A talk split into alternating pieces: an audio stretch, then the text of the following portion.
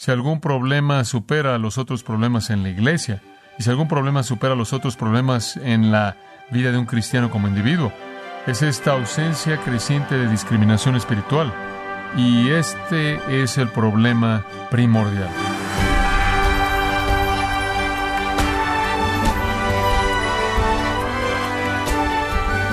Le saluda su anfitrión Miguel Contreras, dándole la bienvenida, gracias a vosotros, con el pastor John MacArthur.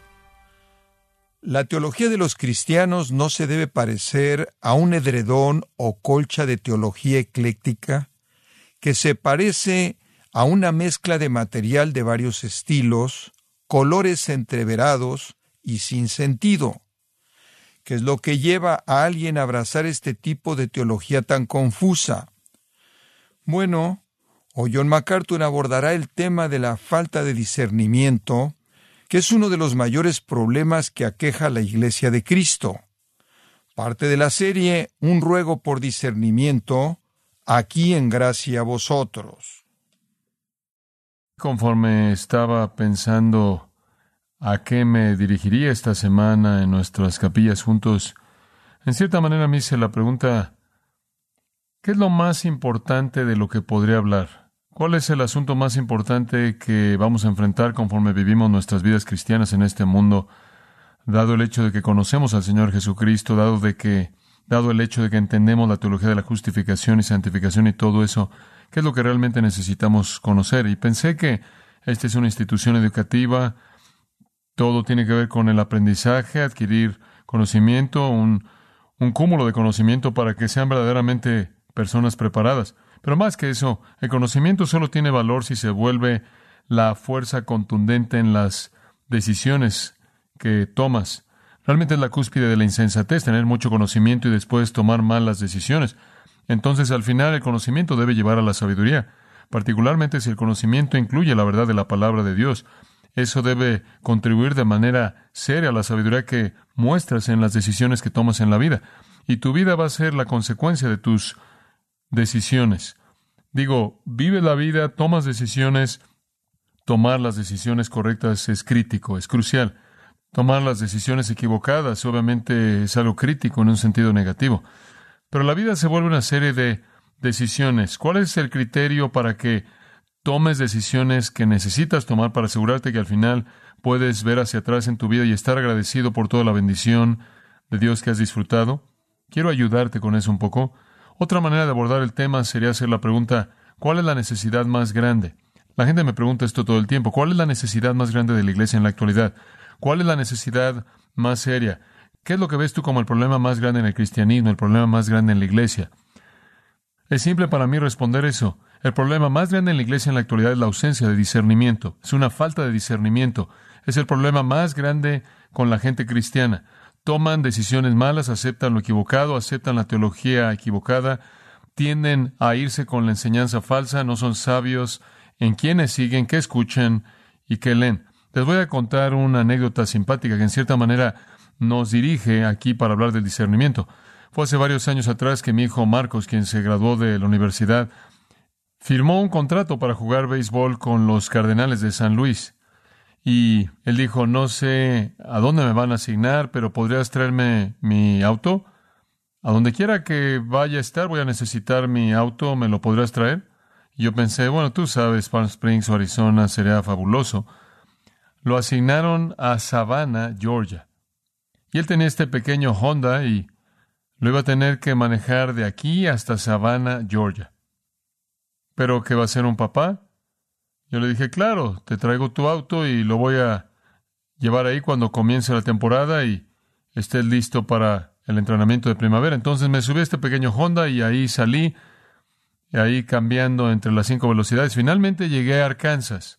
Iba ahí por el campo, por estos montes, y vi un pequeño letrero, uno de estos letreros de madera hechos a mano, con la palabra cobijas. Ahí pensé, bueno, voy a estar fuera una semana haciendo esto, quizás puedo comprarle una cobija a Patricia, le va a gustar y le encantan las, las colchas, probablemente son hechas a mano, será algo bonito. Entonces me metí por este camino de terracería, por donde apuntaba la pequeña flecha que decía colchas, Iba manejando ahí por la lluvia y el lodo y llegué a esta cabaña, realmente una especie de cabaña, como con una de esas puertas francesas, y entré al patio ahí en la lluvia y realmente estaba oscuro, lleno de humo.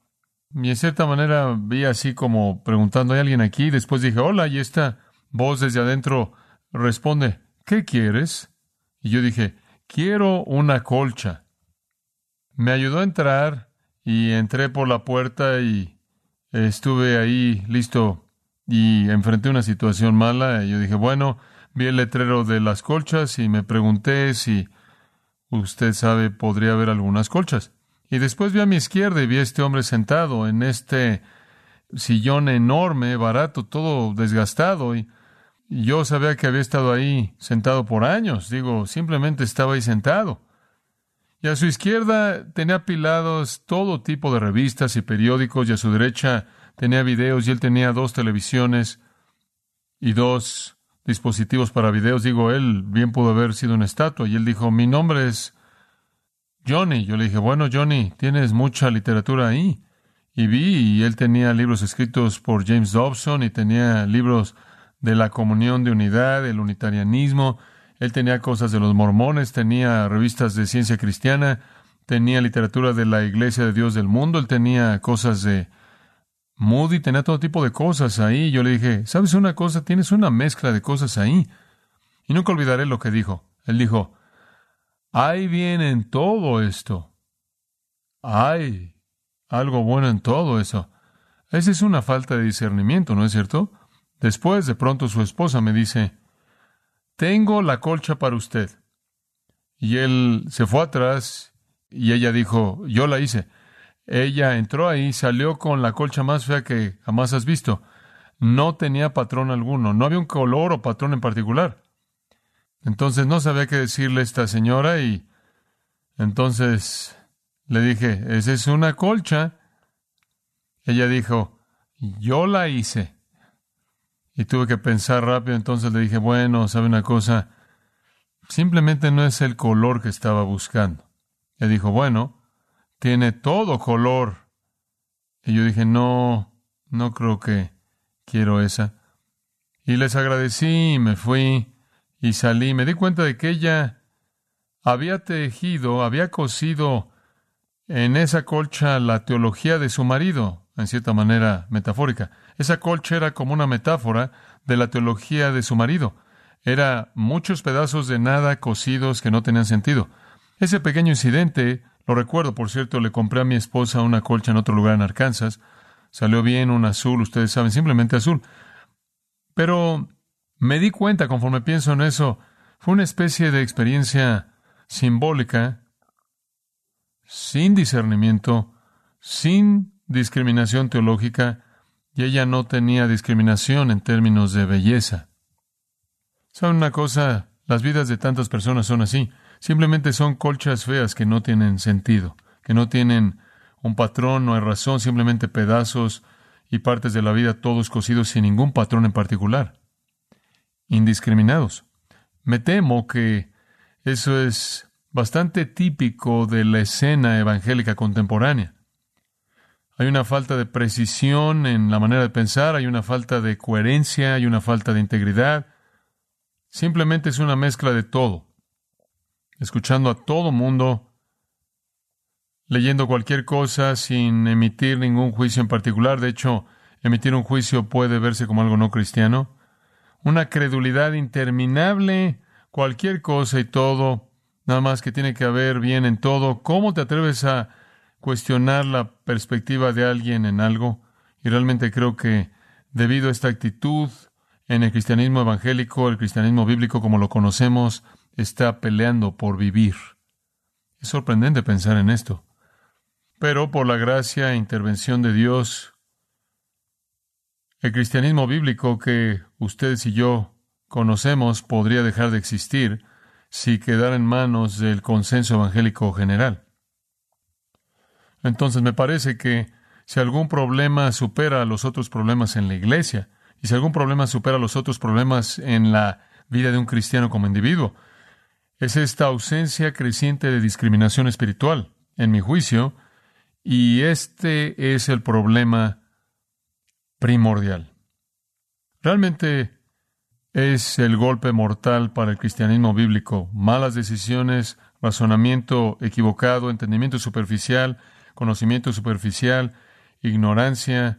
Todo esto está contribuyendo y siempre ha contribuido a más angustia para la iglesia que cualquier persecución. Yo preferiría que la iglesia fuera perseguida. Yo preferiría que cristianos derramaran su sangre, que abandonaran su teología. De hecho, no hay duda históricamente de que la falta de discernimiento, discriminación, precisión con respecto a la verdad le ha costado a la iglesia mucho más que todas las persecuciones de la iglesia combinadas. Muéstrame una iglesia perseguida y te voy a mostrar una iglesia que se aferra con tenacidad a esa verdad. Muéstrame una iglesia rica, cómoda, floreciente, y te voy a mostrar una iglesia que abandona fácilmente la verdad.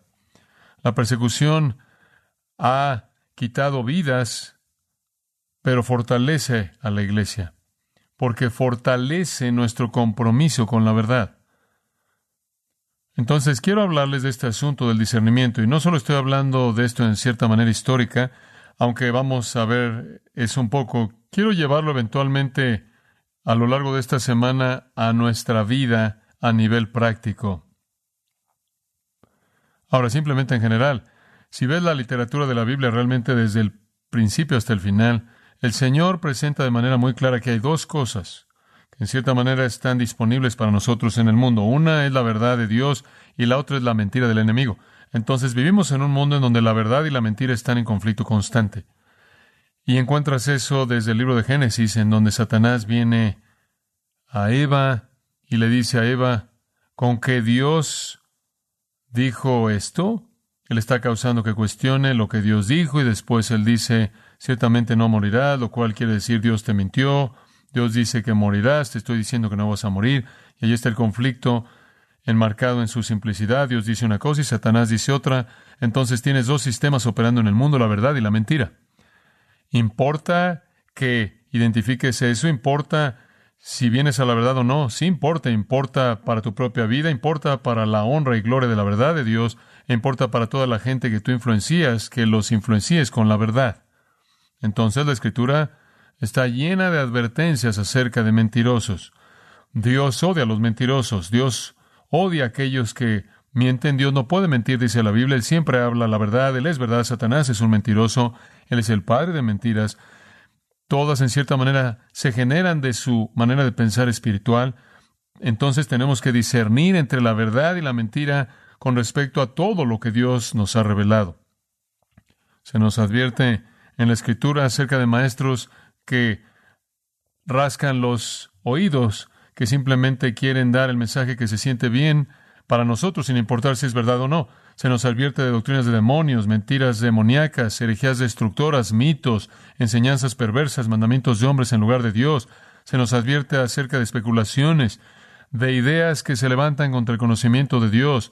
Se nos advierte acerca de espíritus engañadores. Se nos advierte de fábulas mundanas, se nos advierte de conocimiento falso, filosofía falsa, la falsamente llamada ciencia, tradiciones de hombres, sabiduría mundana, personas que corrompen y adulteran la palabra de Dios. Se nos advierte en contra de todo eso. Se nos advierte de los lobos vestidos de ovejas que vienen para devorarnos.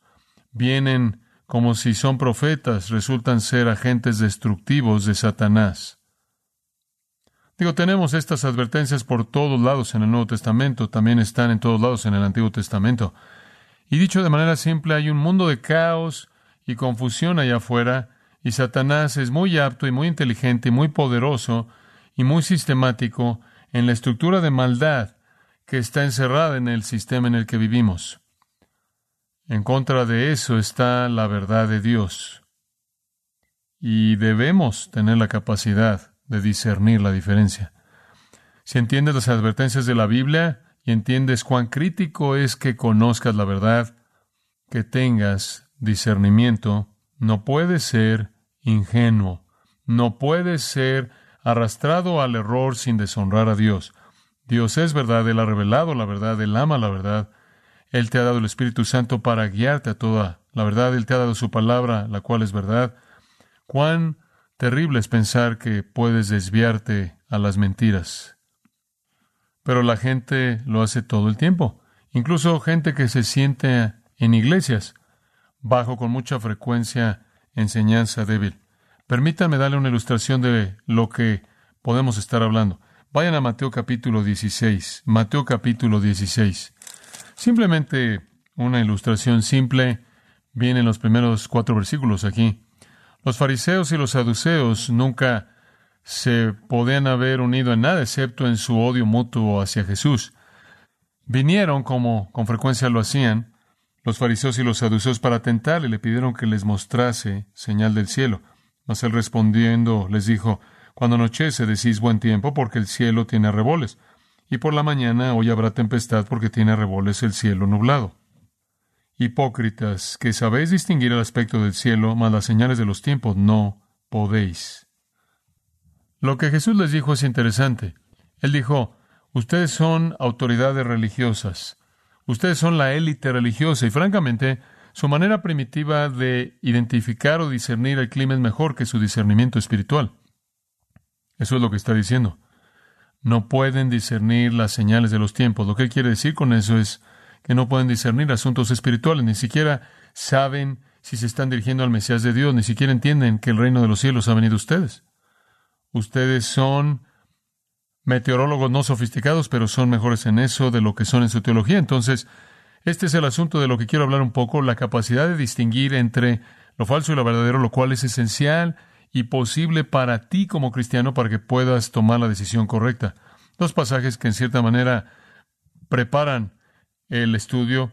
Vayan al final de segunda Corintios por un momento, capítulo once. Capítulo once. Ojalá me toleraseis un poco de locura, versículo uno, segunda Corintios once. Y Pablo siempre, obviamente, tuvo muchos problemas con la iglesia corintia. De manera repetida, no cumplieron con sus esperanzas y deseos para ellos, cayendo en todo tipo de patrones pecaminosos, como también creyendo a falsos maestros. Y aquí estaba su preocupación, versículo dos. Porque os celo con celo de Dios, y quiero presentarlos algún día como una virgen pura a Cristo, cuando entren en su presencia como una virgen pura. Entonces tengo este celo piadoso, los he ligado a Cristo y quiero mantenerlos puros hasta que, lo, hasta que se encuentren con Él. Pero temo, versículo tres, que como la serpiente con su astucia engañó a Eva, vuestros sentidos sean de alguna manera extraviados de la sincera fidelidad a Cristo. Eso temía él. Él tenía miedo de que en sus mentes fueran desviados de la simplicidad y pureza de devoción a Cristo. Versículo cuatro. Porque si viene alguno predicando otro Jesús que el que os hemos predicado, o si recibís otro espíritu que el que habéis recibido, otro evangelio que el que habéis aceptado, bien lo toleráis. Lo toleran. Otro Cristo, otro evangelio, otro espíritu, y ni siquiera tienen un problema con eso. Les falta discernimiento. Mi gran temor, mi gran temor es este, que sean engañados.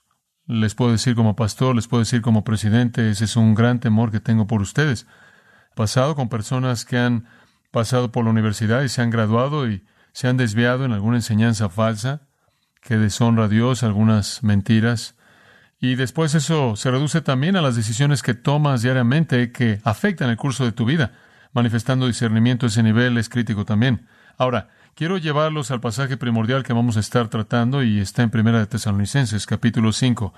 Ahora, este es un pasaje muy importante de la Escritura. Es uno de esos grandes pasajes de resumen en los que el apóstol Pablo resume lo que podrías llamar puntos clave, elementos básicos de la vida cristiana. Versículo dieciséis, estad siempre gozosos. Versículo diecisiete, orad sin cesar. Versículo dieciocho, dad gracias en todo.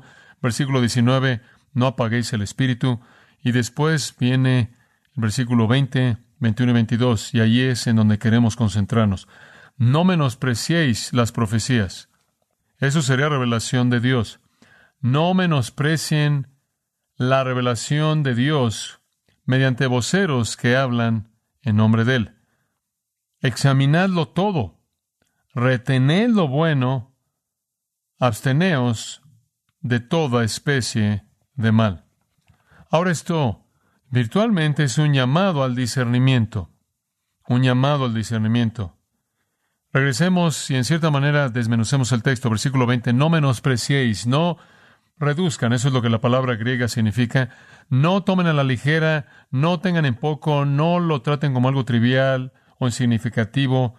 Las palabras proféticas, profetellas. ¿Qué es profetellas? Es el don de interpretar la voluntad divina. Es el don de interpretar el propósito divino. Es la capacidad para la proclamación pública de la palabra de Dios. Lo que él está diciendo es, no menosprecien la predicación, no menosprecien la presentación de la voluntad divina. No tengan en poco la predicación. Podríamos decir unas cuantas cosas de eso en un día en el que la predicación con frecuencia es menospreciada, pero él dice, no tengan en poco la predicación, no la traten a la ligera, de manera trivial, no la reduzcan, aunque muchas personas hacen eso en la actualidad. Pero mientras que están oyendo la predicación y mientras que están elevando la profetellas, el don de interpretar y proclamar la voluntad divina, hagan esto, examinen todo cuidadosamente. Eso es lo que esa palabra significa. Examinar es dokimazo, una palabra griega muy importante. Una palabra muy conocida, por cierto, para los alumnos del idioma del Nuevo Testamento, usada con mucha frecuencia para referirse a algo que es probado. Algo que es probado con mucho cuidado para revelar su legitimidad. Algo que está sujeto a escrutinio, análisis. Algunas veces es usada de probar metales para determinar el grado de su pureza. Prueben todo lo que oyen. Sean como los bereanos nobles, él está diciendo, escudriñen las Escrituras para determinar si estas cosas de hecho son así. Si has tenido la oportunidad de venir a la Universidad Masters y ser preparado aquí, instruido aquí y salir de aquí, debes ser la persona que está en el frente de la línea de batalla en términos de evaluar lo que oyes, lo que otros oyen. Deberías estar en la línea frontal del discernimiento. Debería ser útil en el proceso de dokimazo. Prueba todo. Prueba todo para determinar que es verdad. Y él dice, cuando encuentres lo que es bueno, aférrate a él. No lo sueltes. Por otro lado, versículo veintidós, lo que se ve mal, lo que es esquema, aquello cuya forma la palabra abstener significa aléjalo de ti, debes tener la capacidad de hacer esa distinción. La precisión es todo. El discernimiento es todo. Digo, si fueras a visitar al médico y eh, estuvieras teniendo dolores de cabeza severos, dolores de cabeza que te debilitan, si fueras al médico y el doctor dijera, bueno, podrían ser muchas cosas. Podría ser un tumor cerebral fatal que está creciendo, o podría ser demasiado azúcar, tomar demasiado refresco, o podría ser simplemente estar afuera en el sol. Pero tú puedes creer lo que quieras. Eso no es útil. Eso no es útil. Podrías decir, bueno, escojo creer que simplemente estar afuera en el sol, entonces voy a usar un sombrero, tomar tanta Coca-Cola como quiero. Eso no es útil. Lo que quieres saber es la verdad acerca de tu condición. ¿Por qué? Si demandamos tal precisión en esa área, ¿no demandamos precisión en la esfera espiritual y en la interpretación de la verdad divina? Prueba todo. Fue dicho del rey David, segundo de Samuel catorce, diecisiete, que él pudo discernir el bien y el mal. Pablo dijo, aprendan lo que es agradable al Señor. Es lo mismo. Aférrate a lo que determinas que es kalos. Kalos es lo que es noble inherentemente, lo que es inherentemente verdadero, lo que es inherentemente correcto y justo y genuino. Entonces, cuando estás escuchando la predicación, o cuando estás leyendo lo que está escrito, o cuando estás oyendo a alguien promover algo, examínalo con cuidado, pruébalo. Y la prueba siempre es la Escritura, como los bereanos que escudriñaron las Escrituras para ver si estas cosas eran así. Cuando determinas que algo es bueno, aférrate a eso, agárralo, no lo sueltes. Y por otro lado, como dije en el versículo veintidós, si no es bueno, si es malo, en cualquier forma, la palabra literalmente significa evítalo. Apo es el prefijo, manténlo lejos de ti. Sepárate de manera total de eso, no te sientes debajo de eso, no expongas tu mente a eso. Tiene una influencia corruptora. Y la maldad, por cierto, siempre es entendida en un sentido activo. Nunca es algo estático. No puedes jamás jugar con la maldad como si fuera algo completamente objetivo, algo fijo, algo estático. La maldad siempre es presentada en la Escritura como algo malo, algo dañino, algo que está produciendo un desastre, algo que está creciendo, que corrompe, que contamina, que influencia y daña a todo lo que toca. La maldad es como el veneno, es como una enfermedad que infecta. Mantente alejado de él como te mantendrás alejado de una plaga. Este es un llamado al discernimiento. Y Lenski, el comentarista del Nuevo Testamento, escribe: las peores formas de impiedad consisten en perversiones de la verdad, mentiras espirituales. ¿Sabes una cosa? Creo que esa es una afirmación realmente importante. Las peores formas de impiedad son las perversiones de la verdad, mentiras espirituales.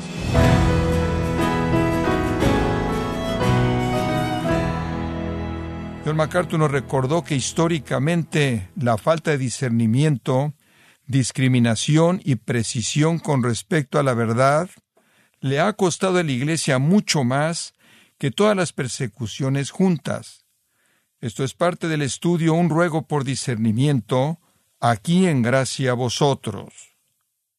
Estimado oyente, tenemos a su disposición el libro Nada más que la verdad, en donde John MacArthur muestra cómo defender el Evangelio en un mundo escéptico que está plagado de ateísmo práctico y relativismo moral. Adquiéralo en gracia punto org o en su librería cristiana más cercana. También puede descargar todos los sermones de esta serie Un ruego por discernimiento, así como todos aquellos que he escuchado en días, semanas o meses anteriores.